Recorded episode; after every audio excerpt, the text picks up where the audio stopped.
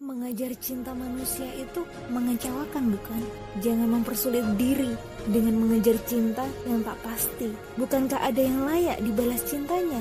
Seperti ayah, ibu, kakak, adik kandung, saudari-saudari semuslim kita, bahkan Allah dan Rasulullah. Sudahkah kita membalas cinta mereka? Sudahkah membalas cinta Allah dan Rasul? Cintailah yang layak dicintai. Semoga Allah senantiasa melindungi kita dan semoga kita bagian dari orang-orang yang dicintai Allah dan Rasulullah, bukan bagian dari orang-orang yang dimurkai. Amin, amin, amin.